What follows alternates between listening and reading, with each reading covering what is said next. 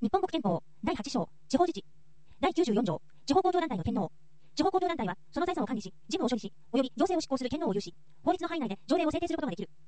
第95条特別法の住民投票。一の地方公共団体のみに適用される特別法は法律を定めるところによりその地方公共団体の住民の投票においてその関数の同意を得なければ国会はこれを制定することができない。